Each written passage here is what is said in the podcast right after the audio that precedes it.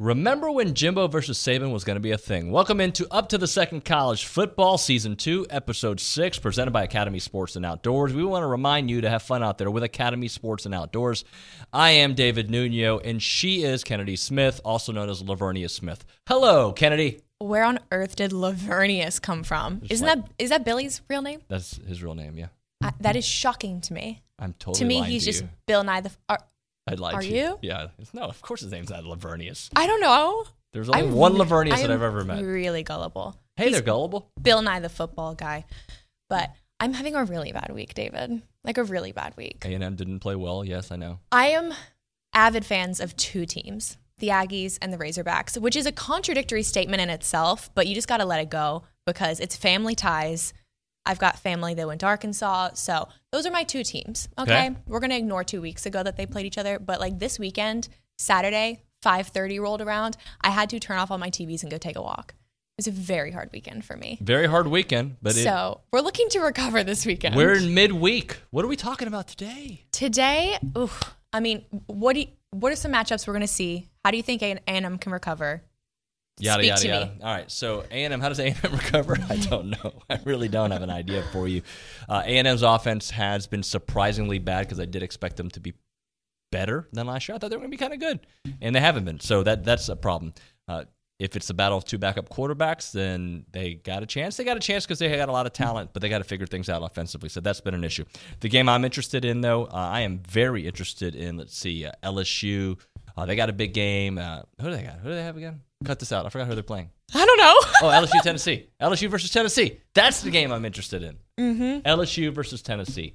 Uh, because I want to see what Brian Kelly does against a big time matchup. I also want to see Hendon Hooker take on LSU.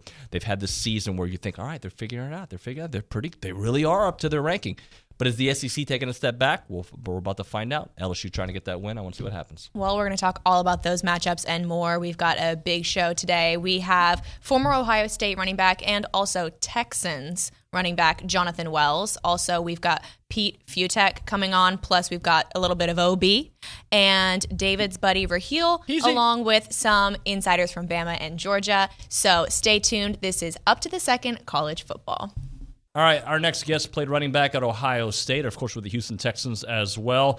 And he loves watching his Buckeyes, and they've got a big one this upcoming weekend with Michigan State. Jonathan Wells joining us here on Up to the Second College Football. What's going on, Jay Wells? Hey, what's going on? How y'all doing, man? Doing well, man. So I'm going to ask you. I know you watch Ohio State. You love them. That's your that's your teams. I want you to make a case for them right now. Why should they be the number one team in the country? Uh, to be quite honest with you, I don't get into all that number one right now. It only matters where you end at at the end of the season. You know what I mean? So I'd rather stay around two, three, four, five. You know what I'm saying? And uh, going into the the Big Ten championship, going into the playoffs. I like to be the underdog, you know what I mean, instead of the hunted. So I don't really care about that. But I mean, we are playing great football right now. The offense is amazing. Uh, we're running the football. We're being able to throw the football all over the place, and our defense is playing much better than it has in the last couple of years. So uh, definitely times to be excited, but uh, we're still early in the game. All right, CJ Stroud, tell me, is he the best player in the country right now? I mean, it's hard to go against him. I mean, uh, everything's clicking so well. I mean, he's thrown for 1,300 and some yards, 70% passing, 18 touchdowns, two interceptions. I mean, he's been pretty much flawless this season. And coming off of what he did last year, um, he has to be in the top two or three uh, Heisman Heisman voters right now. So uh, he just has to continue to get better and uh, work on some of the things I've been seeing that he did in the offseason. And uh, he should definitely be there at the end of the season. Jonathan, how much better is the defense this year? I know they made a change, obviously, and, and, and it's got a more aggressive approach, but how much better are they big picture? Um, I think they're a lot better. I think uh, definitely the linebacker position is playing a lot better. Uh, my guy number 35, he's playing great. Uh, Eichenberg, uh, he's playing excellent right now in the middle of the defense. The defensive line is playing well. Um, I would like to see us give up a, a few, a couple less big plays in the passing game, but uh, we aren't giving up many points. So at the end of the day, that's all that really matters. But uh, the defense is definitely trending in the right direction. So, what does the Ohio State need to do to beat Michigan State? Uh, just do what we've been doing: run the football, uh, take what they give us in the passing game, and then those receivers, you know, they're so athletic, they have so much speed out there. They they just be able to go run over the top of the defense and make plays uh, as they will. And uh, we continue to run the football at the clip we're running. I think both running backs are averaging over six to seven yards a carry. Um, that's phenomenal for uh, Williams and uh, Trey TreVeyon Henderson. So uh, we continue to do that. It'll be tough for anybody to beat us right now uh, till till we get to later in the season.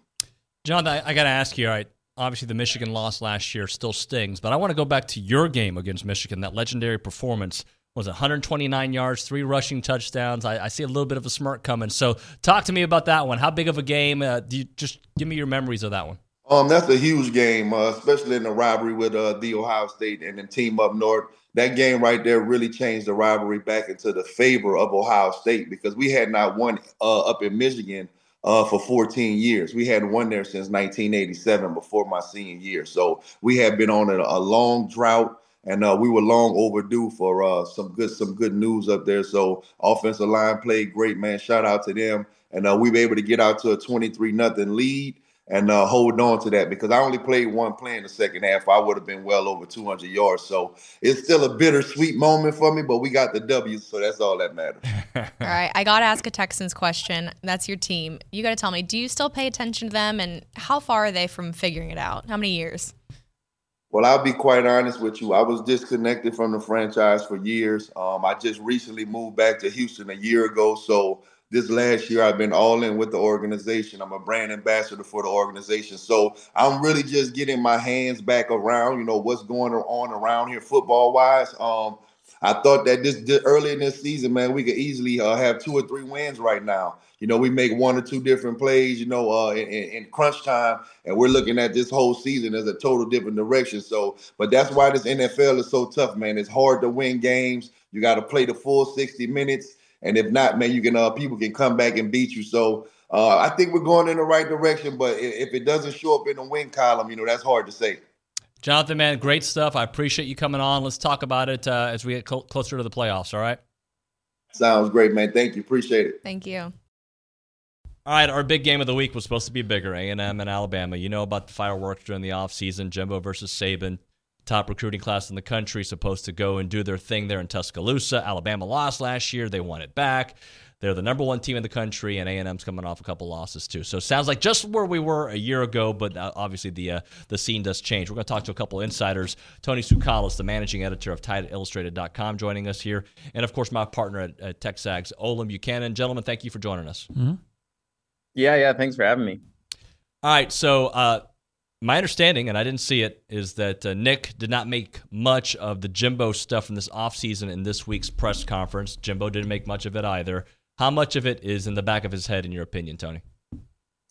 I think, I, I think it's got to be in his head, and I think it's got to be in some of the, the, the players' heads. I mean, um, we, we talked to Jahmyr Gibbs, um, and he wasn't on the team last year, but he, you know, I asked him, you know, how how much of it's been talked about in the locker room just from your uh, your, your teammates, and he said it's it's you know it's definitely something for them. So I I think it's in the you know on the minds of everybody in that locker room, whether it be Nick, whether it be the players, they're just going to not they're not going to provide that bulletin board material. So I mean, you could see they were really guarded. I mean, especially Will Anderson, who had said that he was going to address that this week when he spoke to the media yesterday. It was very much they were kind of like in the background telling him, "Hey, hey, tone it down, tone it down. Don't don't give Texas A&M anything to work with." So I think that I, I, you might not hear about it, but I do think it's going to be a, a, a big game. OB, I'd like to ask you the same question, but A&M's got bigger things to worry about, right? A&M has so many things to worry about um, beyond you know things that were said among uh, between their coaches. A&M's got to figure out what they want to do offensively. Uh, what who's going to play quarterback? Uh, what are you going to do at the left guard position? Are you going to keep rushing three? Uh, maybe that's a good idea if it's uh, Milroe playing quarterback this week, if or it's definitely a bad idea if you if uh, Bryce is able to play. Um, A&M has more things to worry about uh, within its own team than uh, anything outside that, that happened in the offseason. Tony, I asked an Alabama insider buddy of mine earlier, and I'm going to ask you the same question. Do you think if Nick Saban has the chance to run up the score on A and M, or against anybody, really, just beyond A and M, but you know, the, the the example that was given to me is Auburn. He could have, but he didn't a couple years back. But he has beaten A and M by quite a bit. So considering all this this fire from this offseason, if he can run it up, will he? I mean, to to a certain extent, he he he usually takes the the breaks off around when they get to like the 60s. I I don't think he's ever hit 70 points at, at Alabama. No, I don't think he's going to do that against A and M. First of all, I'm just saying like what his mo is. Um, you know, I, he, he usually doesn't want to reach that 70 point mark for whatever reason. So when he's really blowing out an opponent, you can see he kind of like does everything he can not to hit that mark. But if he has an opportunity to drop, you know, 50, 60 points on A&M, I mean, if that happens, I just, I don't necessarily think that that's the way this game is going to get, you know, blown out. Uh, he'll probably do it. I don't think he's going to like go out of his way, but I, don't, I definitely don't think he's going to hold back, especially after what happened this offseason. But that's, a, I, I think this A&M defense is, is okay. It's more so, it, this might be like a, a 30 to 7 kind of game you know what i'm saying where i just don't know how a&m's going to get its points so I, that, those don't look as much of a blowout or you know running up the score as some of the shootouts might look well, and I've heard uh, from callers today that uh, a couple of them thought that the defense was actually the bigger issue because the offense is what it is. The the defense has been disappointing. I feel like on my list of, of things, defense is, you know, there are some issues, no doubt, but they got to fix the offense, right? Well, I think the offense is more glaring issues. Uh, you know anybody could just look at the at the uh, stats and say, hey, what's going on with the offense? And the answer is nothing. But uh, I think there's more there's more problems with the defense than maybe you see uh, on the surface. You know, at, at first glance, um, you know the A and M is I think have five sacks in, in, in five games. That's was a big part of their defense last year was the pass rush. Again, we go back to the uh, last year, A&M was a, a four down lineman team. They supposedly have a lot of really talented defensive linemen, but they're playing, you know, three. Uh, so that's you know that's a head scratcher. The the secondary is is is hyped up to be really good, and at times it's made some good plays, but uh, they've also been vulnerable to deep balls. We saw it last week uh, with a 75 yard touchdown pass by uh, Will Rogers. So uh, A&M's had a terrible time getting off the field. They're, they're uh, I think they're ranked around 90th or something like that nationally um, in third down defense. So, uh, yeah, the offensive issues are are very much a concern, and they're easy to look at and point out. But um, I think the defense uh, may may not be as uh, as alarming, but there's definitely some issues there that have to get cleaned up too. Tony, I hate to be Captain Obvious here, but let's play the game of Captain Obvious. What is the game plan to limit the very limited offense that A&M has shown? Is it really about just forcing them to throw and taking out Achane? I th- yeah. first of all, it's it starts with taking out Achane. I think both as a you know a, a passer or through the receiving game and through the the running game. I, th- I think Alabama did a pretty good job uh, against Bijan Robinson earlier this season, and that's kind of like you look at similar kind of back that can do a lot of things. I think Alabama did a good job of that, but that's something that they struggled with in the past, and I think that's something that they're going to have to do straight off the bat. And then after that, yeah, I mean, it, it, it might depend on the quarterback. I mean, you got one guy that runs a little bit better and, and one guy that, that doesn't. Alabama's kind of struggled a little bit against running quarterbacks. Um, you know, uh, KJ Jefferson moved the ball. He's kind of a different quarterback, but you know, like th- that, you know, that might be something that, you know, they, they have to contain. But in, in terms of really just like limiting A and M's offense. It, stop. It starts with with Achane. If they can do that, that that's the biggest way that A and M can can hurt Alabama is maybe you know getting back to that you know ma- mismatch problem that's caused Alabama um, some some you know headaches in the past. I mean A and M's taken advantage of that with with you know passes to the running backs the last time that they were in Tuscaloosa. Um, you know I think they had a they had a few a few of those. So that's something that I would circle. Um, but that that being said, I mean, this Alabama defense, I, I, know they didn't have a great third quarter against Arkansas, but other than that, they've been really solid. Um, and I just don't see the way that A and M's really moving the ball that they're going to be able to do too much against this Alabama defense. Olin, what does A and M do if they do try to take out Achane? Where do they turn? Because there really hasn't been a lot of options. Well, they haven't been able to turn anywhere really. I mean, the offense has been De'Von Achane and Ainias Smith, and Ainias Smith's no longer there now. Moose Muhammad uh, filled in nicely last week, and I'm sure that you know, that when they throw, uh, he'll be a guy that's going to be instrumental in that passing game along with Evan Stewart. But Evan Stewart has to uh, show that that more consistency. I'm freshmen are uh, often inconsistent, but once you get past De'Von Achane uh, and with with Ainias no longer available, um, you really can't find anybody that's been consistently good. Uh, and you have Haynes King is probably the starter, and he does give you, in theory, the uh, the running threat from the quarterback position, except that he's been hesitant to run this year. It almost seems like he doesn't want to. So, um, is is that going to continue to be an issue? Really, A and M's offense is going to be built around uh, any success that De'Von A. Chain has, and then trying to throw off uh, play action. And unless A and M comes up with some new wrinkles and some new looks, maybe Achane will be used as a as a wideout in some situations. Then, uh, unless they do something like that, um, I really can't think of a reason to believe that they'll be any significantly more successful offensively.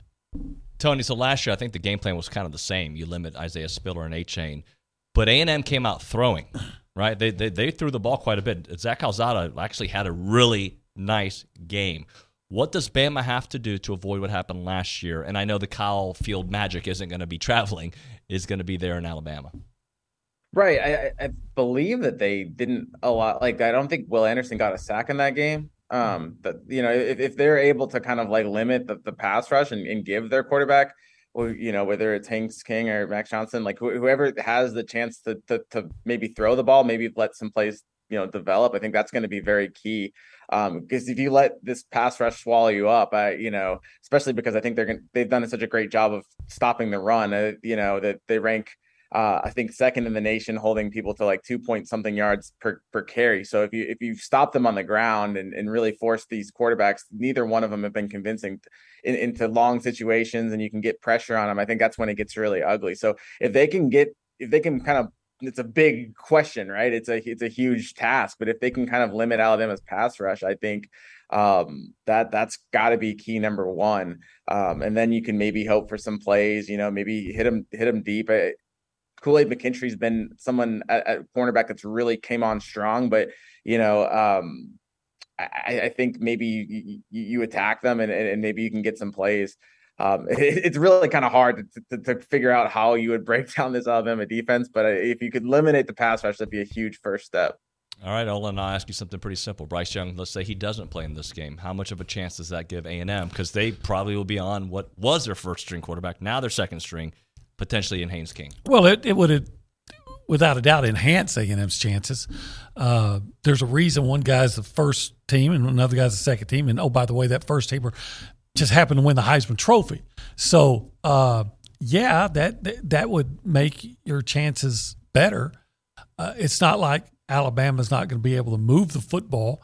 Uh, A and M run defense has been um, erratic. I think that's a, a, a safe way to put it. I mean, teams have, have run on them. So uh, if Appalachian State can run on you, I don't know why Alabama wouldn't.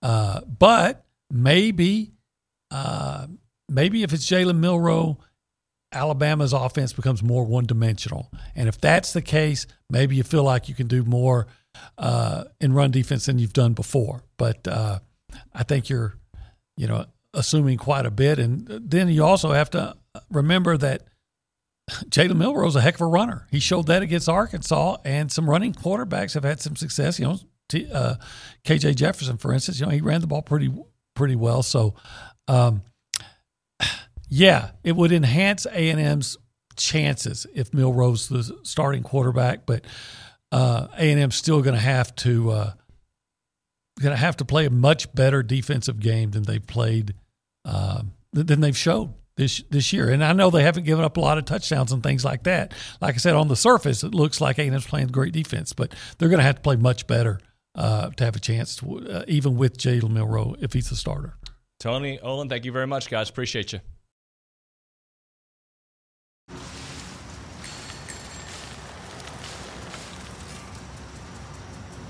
At Academy Sports and Outdoors, bikes for the whole family are just a click away.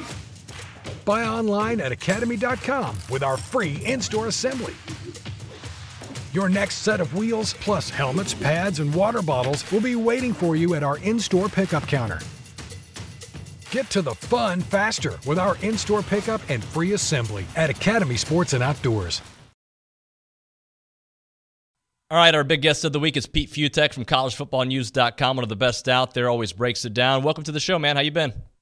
I'm doing all right. This is fun. You know, I know not for you guys necessarily, but this has been a, a, crazy, weird season, especially in the SEC West. And man, I mean, there's no shortage of storylines here going forward, especially with what's coming this weekend. Yeah, man. So, all right, I've, I've been around a lot of negativity when it comes to the A&M program recently because obviously they're not living up to the perceived standard and the perceived level of excellence that everybody expected this year, at least here internally. So I ask you, give me a reason for optimism for A&M to shock the world again against Bama. Is there some reason for optimism? Have you seen anything? How about the, you know, that Arkansas had them? You know, there was that moment where it, all of a sudden they did this two years in a row where Alabama looked great to start the game. Arkansas started to roar back. And just when it was 28 23, it was like all of a sudden, and Alabama realized, oh, yeah, we're Alabama. Like, we're going to do that. And then game over with a couple of Jahmyr Gibbs runs and that Milroe run. Uh, but Alabama is not, it's not this be all end all team that everyone's making it out to be. It's certainly great. It's probably, it could certainly win the national championship, but this is not Nick Saban's best team. And if Bryce Young's hurt, that's a different team. Of course, Milroe is dangerous. Uh, but you've got enough of a defense that can kind of keep that backfield in check. And if you're going to make Milroe try to throw, or even Bryce Young try to throw, the wide receivers aren't there. They don't have the Jameson Williams. They don't have the Jerry Jeudy's and the DeVonta Smith. They don't. They don't have that normal superstar level of wide receiver that they normally have. And one more part of this is just the Texas A&M style. Look, I mean, for bad, a&M, I, what's the stat? I think they're last in the nation in some offensive category, like, you know, of some sort. But that's because they grind things down to a halt. And it's not good if you get a lead on them and you have to make things a shootout. But on the flip side, they're going to control the tempo of this game. If you keep it within the 20s and not make it some crazy, you know, up and down shootout, yeah, the pressure's all on the other side. No one's expecting A&M to do anything in this. So it's all on the other side of the field in this game in terms of how tight that's going to get if the game gets uh, is close longer and longer in. Are you surprised how inefficient on the offensive side A&M has been this year? No, I and I am the I am one, and I'm I, I see what's coming. I see next year and the year after with these recruiting classes, at least the talent's going to be there where this is going to get better but you don't have the offensive weapons now, especially without you know Smith around, especially without the you know you don't have the quarterback play in place. You just don't have the skill guys compared to the rest of the uh, the SEC at the moment. But you got the infrastructure, you got the lines, you've got enough of a defense. So I I was not shocked that the offense is not exploding like it really should, because again, that's not necessarily the style that that's been working for A and M under. It wasn't the style for a while after uh, the uh, Jameis era was over uh, at Florida State under Jimbo Fisher. So eventually that's going to come around. But in a game like this, yeah, they can grind this down to a nub and keep it close, and let's see what happens late. How cool is this uh, Kansas TCU game? The fact that you know TCU, some people thought left for dead. Kansas, a team that you know I know they beat Texas last year, but nobody expected what they've been able to do so far. And now they get game day. Give me the tough. Uh, give me the easy out in the uh, in the Big Twelve. I mean, if Kansas is all of a sudden pretty good, it, it's crazy. But like technically, Texas might be like the fifth or sixth best team at the moment. I mean, it's. I mean, West Virginia is that your worst team? Texas Tech. I mean, all ten teams in that conference now are a problem. And Kansas, eh, you know, they screwed us up because okay, we got Kansas. All right, they're gonna they're winning games, but they're winning them 55 52. They have no defense, but they have a fun offense. Lance Leipold's one of the best coaches going. And then they go out there and win a, a slugfest against Iowa State. So they've been versatile enough, versatile enough to hang. TCU's always been one of those programs. When it was under Gary Patterson, one year it just didn't quite work. Then they fixed the glitch, and then everything starts to kick in. Lots of injuries last year. They're healthy this year and rested. They've only played four games and it's been spread out. Uh, we'll see now. We'll see just how real Kansas is. I'm having a hard time still buying in. Uh, I kind of like TCU more in this, but yeah, that is a crazy thing in a Big 12. It's gotten a whole lot better, a lot faster. Again, that I think is pretty big. That not a lot of people are talking about Tennessee LSU. Um, what yep. this could mean for Brian Kelly, and really what it can mean for for Tennessee, who's a team that people think, yeah, they're good, but can they keep it going?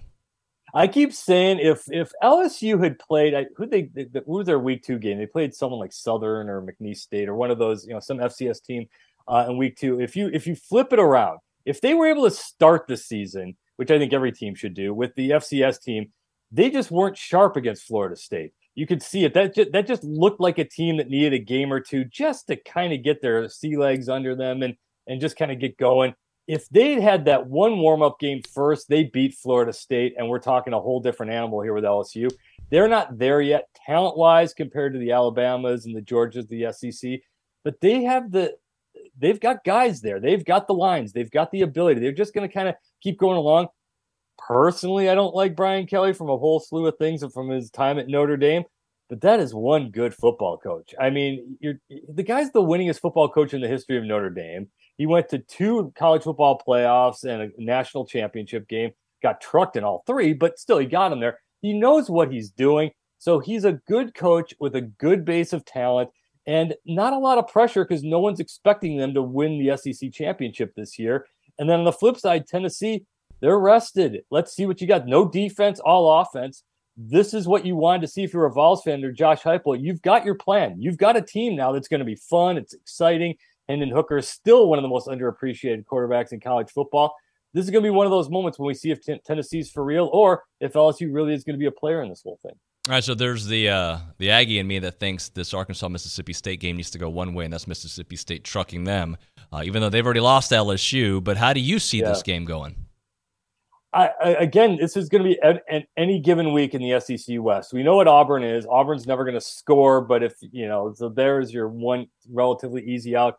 But good luck any trying to figure out anybody else because this is this is almost like NFL, where you know any game, including A and M Alabama to a certain extent, you're it, you're not shocked. I mean, obviously a twenty something point favorite, you're shocked, but you wouldn't be like completely floored if A and M did this. And same with this. I mean, Mississippi State, Arkansas, Arkansas, again, another one of those teams that built itself up under Sam Pittman. They've got the offensive defensive lines. You've got a really strong quarterback in KJ Jefferson. You've got everything else quite there to just be this close to being really good. And this is the first time Mike Leach has had a, a, an amazing defense. He's never had this talent at Texas Tech or Washington State. And he's got a veteran quarterback who knows what he's doing. And so, as long as that little dink and dunk passing game can control the game, yeah, I think Mississippi State's going to control this and win it. All right, last one for you Texas and Oklahoma. Uh, can both of them lose? I'm kidding, but Texas has been close yeah. in these games. Oklahoma, when they've lost, they've royally lost. And it's one of those rivalries where the team that's that's not supposed to win ends up kind of showing up because that is a pressure game. And we know how soft Texas can be at times, at least over the last few years as a program. Uh, and Oklahoma, as bad as it's looked over the last few weeks, let's see how Dillon Gabriel is, see if he's, you know, see what the quarterback situation is going to be like. But that's just one of those series where the underdog always seems to rise up and play just a little bit better under the pressure. I kind of like Oklahoma getting points in this, but that is going to be that, that's a moment where if you're Steve Sarkisian, you've got to win this game because you know if you're Texas, you, you came that close against Alabama. You already lost to Texas Tech. You can't lose to Oklahoma at this point. PFU Tech, thanks so much, brother. I'll, I'll talk to you on your show this weekend, my man. I'm looking forward to it. We, we need your help. We need you to elevate the game of our show, and you're going to certainly be able to do that for us. We'll bring it, man. Thanks so much for your time. Have a great rest of the week. All right, we're rolling through here on up to the second college football. The Red River Showdown coming up, Texas and Oklahoma. While both teams do have two losses, there's a little difference. Oklahoma just got trounced by 31 points. That was a, an embarrassing loss. But Texas, they've got two losses on the year, but by combined four points. So they feel really good about things, which is annoying. Just kidding. We're welcomed by uh, one half of the No Layups crew, my buddy Raheel Ramzanali, who breaks down all things college football, but he does keep a special attention to his horns. What's going on, buddy? And not much, man. Uh, it's been an interesting season so far.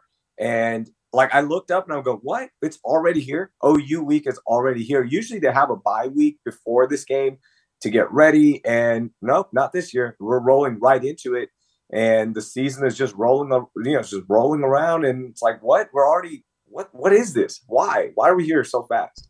So it's interesting because I look at Texas and I feel like this team's made progress, but then they have made these they make these mistakes. You're like, you know, not saying that losing at Texas Tech is uh, necessarily an embarrassment, embarrassing, but you feel like that they they do so well against Alabama, then they take two steps back against Tech.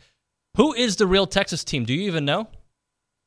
That's that's the that's the hundred million dollar question right now. Who is this team? Right, the Texas Tech game. You had the lead. You had that game in the bag. You went there and it looked like getting your first road win in the Big 12, beating Texas Tech in their big Super Bowl because Texas will never be back over there. And, you know, nobody, they're not going to sell out again. So you had that game. You lived up to the intensity of the crowd and ready to get out of there.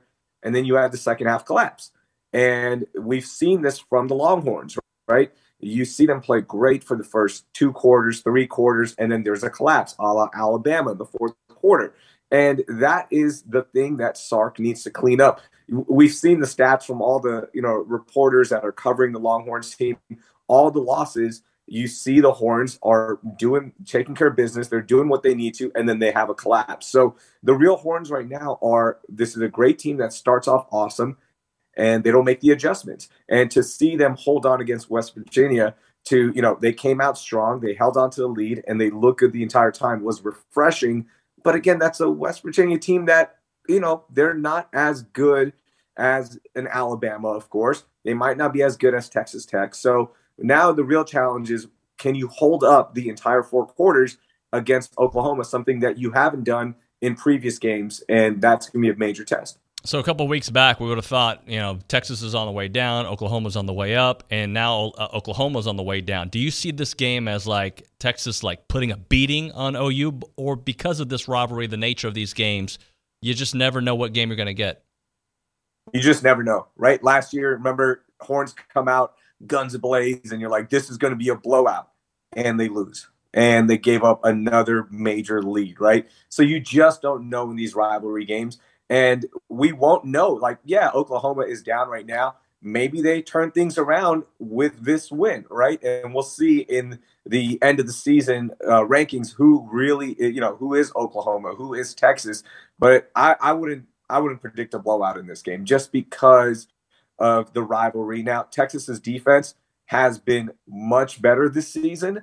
And you look at the losses, you look at the wins, they're doing a great job of holding teams under 27 points. I know against Texas Tech they gave up 34, but that was because of the fumble and that's overtime right there. So, you know, you have to take that into account. But they've done a good job of holding teams to where they need to be, and the offense needs to live up to that. And we'll see what happens with OU. Hey, so uh, when we look at this team and what Quinn Ewers was able to do in a very small sample set, what what what can he do when healthy? Is that still a TBD? And what are you hearing about his health? So the health, it looks like, you know, it marks up to he should be playing against Oklahoma. And Hudson Card's been nice. Like he, he's done a good job of filling in and, you know, making plays when needed, but he's not Quinn Ewers, right? He, that small sample size Texas fans will always remember going up in that first quarter against Alabama, challenging that secondary, not afraid to throw against them. And just the ball looks so different in that second game compared to that first game of the season, where it was his first action in almost three years. So the expectations for him are to continue that. And who knows if that'll be the case. But just having him back there changes everything, right? From a from, from a game planning perspective, from having more plays in the playbook that you can use, and just using those weapons that are on the outside. So I think he will play this weekend, and I think he's going to just pick up where he left off. Raheel, I'm going to ask you a Texas A&M question, um, and I'm sure a joke is coming from your end, but um, I'll, I'll still ask it. Give me a reason to believe A&M can beat Bama this weekend. Uh, because you work there. Because I love Billy Liucci. I love David Nuno. I love your whole staff. Um, That's probably the only reason. Well, I, I- am I'm running low on reasons. Well, I, I, I'm going to counter that because Okay. A&M has done it already. Okay, they did it a year ago, and I and Yeah. I'm not saying that I'm predicting them to win at the moment. I'm not saying that at all because A&M hasn't figured out their offense yet. But they they did find their offense in that game last year for some strange reason at Kyle Field. Different when you go to Tuscaloosa. I get it, and and also because something about Bama. I know they looked great against Arkansas, even with like their fifth string quarterback. It doesn't matter. But I came into the season thinking they weren't as good. Te- your Texas team played them to the brink, right to the very end. So what did you see from the? Is this Ba- Bama team vulnerable or not? I think it's very vulnerable. Um, I don't think they're the best team in the nation by any stretch. They're not the same old Alabama, right, where they're just rolling and you've got redemption on the mind this year. They haven't looked that good. And I even, you know, we talked after the Texas game, and you and I had different opinions on the offensive line for Alabama. I was watching them, you know, like that close. I'm like, wow, these guys are huge. And they did a good job in the fourth quarter protecting Bryce Young, making sure there was no pressure from the Texas defense, something they didn't do in the first three quarters, and they really tightened up. Now, I haven't watched them as tightly since that game, I'll be honest with you, but I think they're a very beatable team, and I think A&M has the talent. They have the motivation now coming off the loss, and look, everyone's counting A&M out, and yeah, the, the confidence is there. Like, Alabama's not this untouchable Alabama right? They're, they're they have openings that you can take advantage of, and that could be the the battle cry there for Jimbo and company. And look again, when you have a team against, uh, you know, you got their backs against the wall and nothing else, everyone's counting them out. I don't want to play that team, and we've seen A and M come back from those situations. Yeah. Hey, good stuff, Raheel. We appreciate it. I know it's a busy week for you. Thanks so much for joining us, man. Absolutely, man. Good luck this weekend, and gosh, I love that Jimbo extension. One more extension. See, I was gonna let you. I had to get one shot in. Come on, I had to get one shot in. Hey, you know what? I, you- what I love is that uh, you guys go five and seven and think, "Oh, Sark has figured it out." You're on track for that again, buddy. Why is this so awkward? Why is there awkward silence? Oh, because you broke up. You got to say it one more time. Oh no, I'm not sorry. gonna say it again. That's not how it works. It's, my audience. no, no. no. You you literally broke up. I'm so sorry. Wait. Come on, I got to hear this. I, what, Raheel? I, I, I lost him. I, no. Where, where'd he go? Nick, what happened to Raheel? I don't hear him. I don't see him. I don't hear him. Oh, too bad. See you next time. See ya. Later, buddy.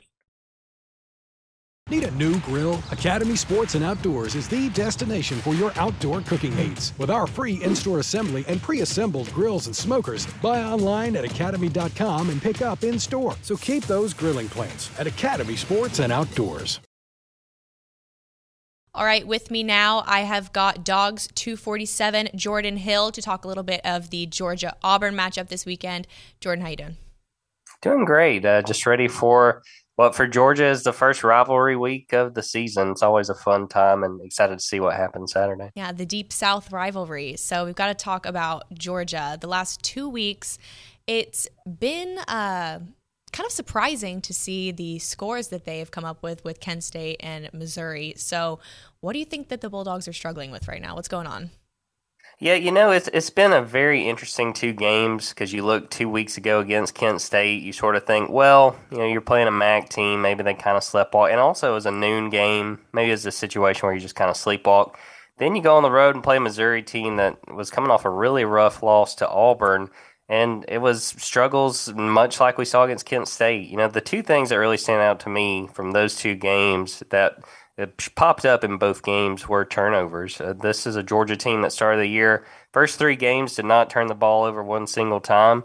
Last two weeks have had at least two turnovers in both of those games, and I think that that really hurt them. I think it kind of threw things off, particularly but those turnovers. The majority of them happened in the first half.